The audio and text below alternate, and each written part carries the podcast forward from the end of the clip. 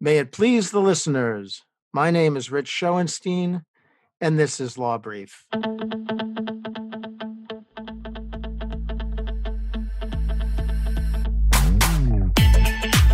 We are in a different kind of world than we were when we last spoke to you all. And we're going to uh, carry on with this podcast. We're going to keep focused on the legal issues that come up in our practice all the time and show you the different kind of specialties that we cover and uh, get into current issues on those. And that's what we do, and that's what we're going to keep doing. And this week, we're going to do it with Rachel Lynn from our intellectual property group, who is with us today. Hello, Rachel. Hello, Rich. And Rachel is going to talk to us about the world of patents, but very specifically about the concept of patenting natural ingredients. Does that mean exactly what it sounds like to me that somebody might look to take out a patent on something that exists naturally in the world?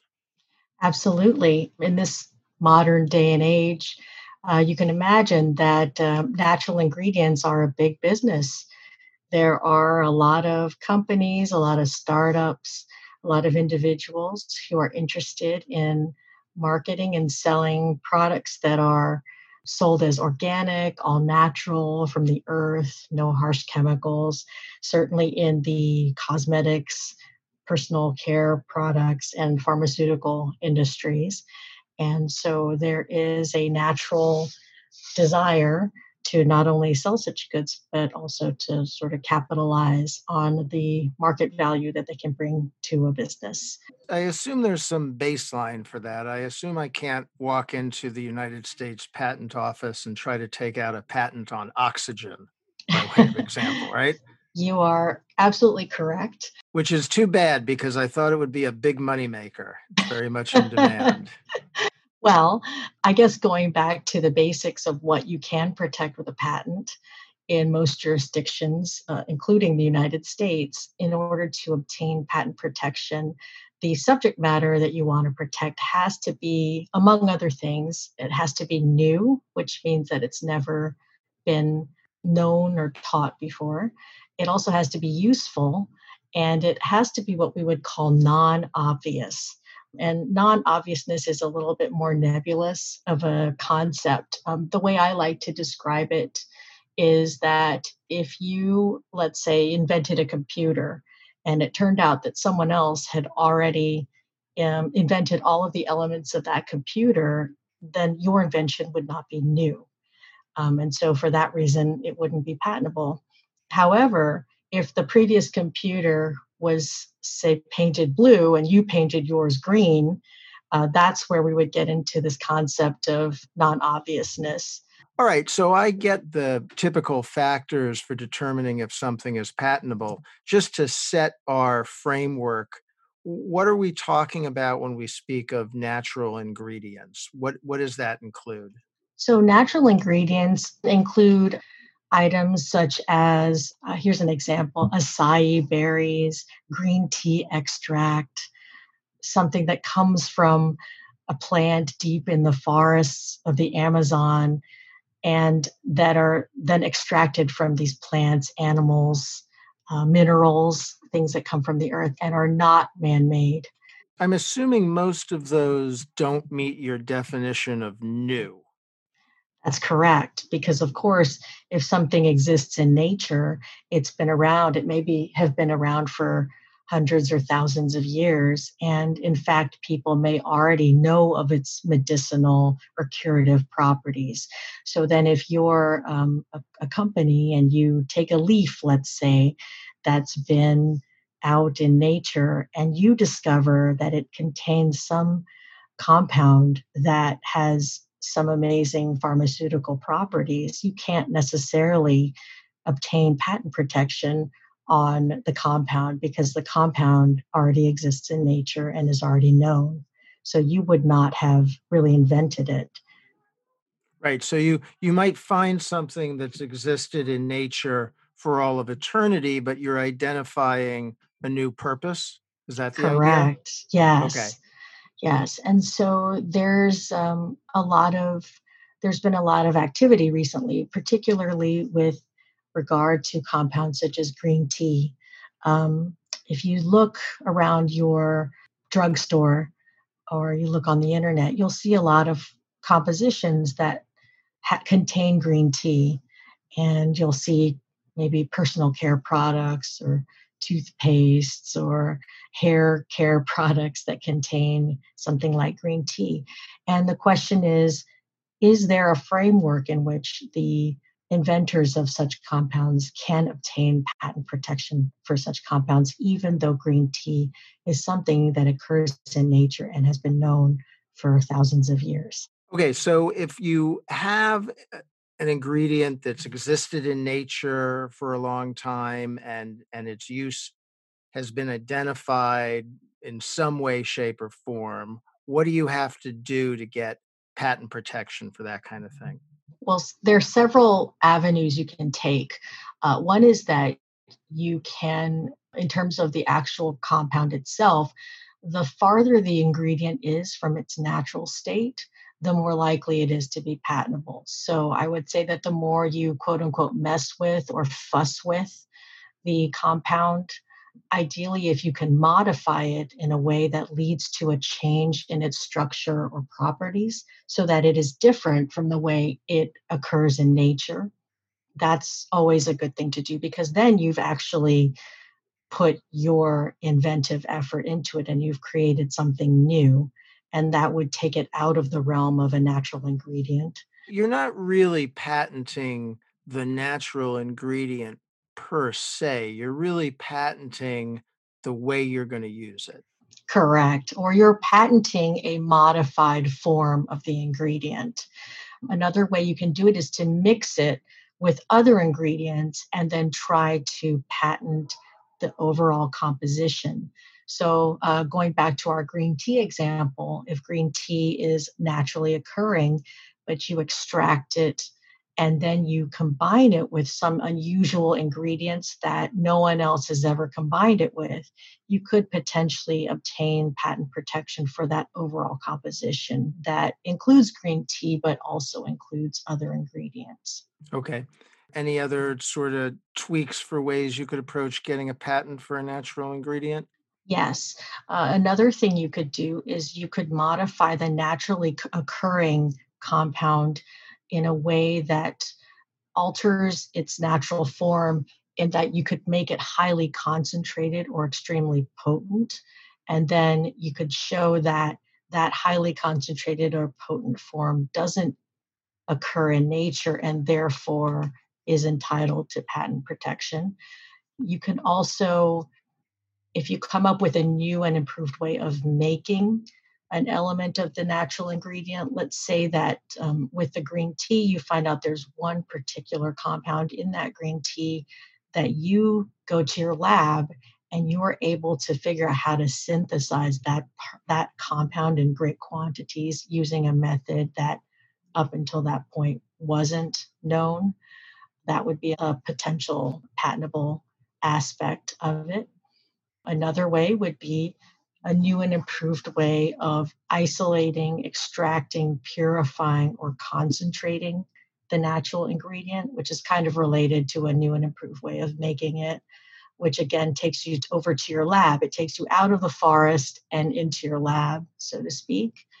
And then um, another one would be a new use of the natural ingredient. If it turns out that this ingredient it comes in a leaf, people have been chewing the leaves for thousands of years for, let's say, curing toothaches, and then you discover that this compound has some other potential mm, use. Maybe it cures male pattern baldness or something like that as an example, those are all potential aspects that you could potentially patent. And I assume you have to show the bona fides of this new use. I mean, you can't just come in with a leaf and say it cures male pattern baldness. You have to prove to somebody that it does. Well, so you you do have to provide if, the extent you can in the patent office. If you can provide data showing uh, efficacy, that does help, although the patent office is less concerned with whether something works than with whether something is new and useful and non obvious. So I like to tell my clients that efficacy data is helpful and can push you over the edge when it comes to convincing the patent office that what you've invented is in fact inventive. But the patent office is not the FDA there's no that it's a different type of standard. They're not licensing the product for use. They're just deciding if you can have a patent. Correct. Okay.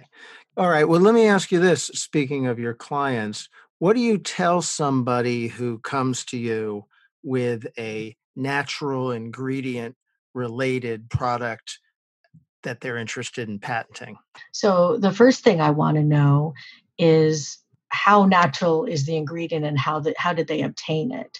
So, it would make a difference to me whether, let's say, they purchased an, an ingredient and then did something to it to formulate a new compound. Or let's say, for example, they are a consumer products company and they've discovered that a natural ingredient boosts the efficacy of one of their skincare products. I would want to know how they obtained the ingredient and how much data they had regarding what in that actual natural ingredient was responsible for the increased efficacy.